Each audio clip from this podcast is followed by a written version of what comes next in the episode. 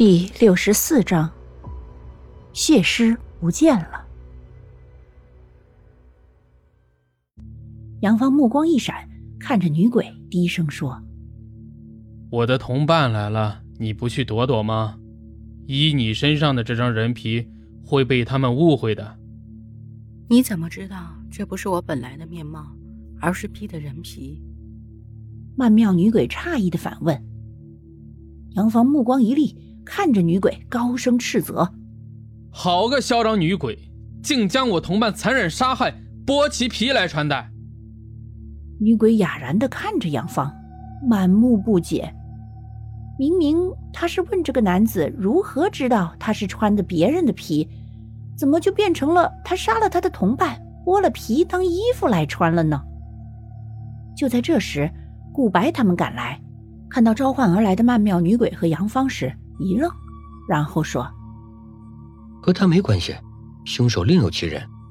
你带我去蓝冰儿那里，我告诉你们凶手是谁。”杨芳一愣，然后皱了皱眉，说：“你这话是什么意思？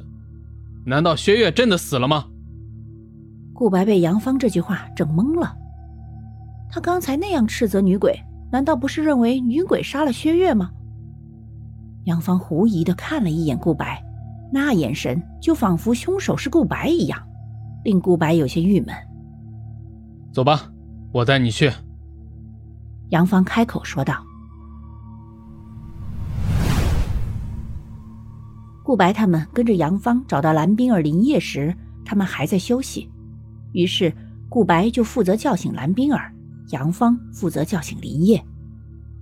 休息了一会儿，蓝冰儿感觉到耳边一阵嗡鸣声。他有些不安的蹙起眉，却依旧能够感觉到那股吵音。不悦的睁开眼，眼前是一张放大的脸。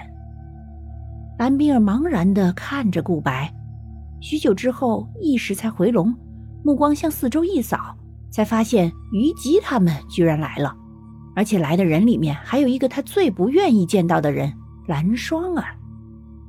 这让蓝冰儿一时有些怔愣。相较于他的茫然，林业则显得精神多了。你们来了，我还以为你们会很长时间才会来呢。林业若无其事的说道，似乎在这里他们并没有遇到任何方面的危险。目光一转，发现杨芳也在。林业勾了勾唇，黑色的眼眸里翻腾着不为人知的复杂。那具血尸呢？顾白脸色有些不好的问道。啊！血血尸血尸不见了！我当然知道血尸不见了，就是因为我没看到血尸，我才问你血尸去哪儿了。血尸啊，这个血尸吧，他呀他呀，我我我也不知道怎么就不见了。杨芳犹豫着，迟疑着，最后说出了他也不知道的话。我知道血尸哪里去了。林业开口搭上了顾白的话。面色平静的说道：“是被一个长发女鬼偷走的。”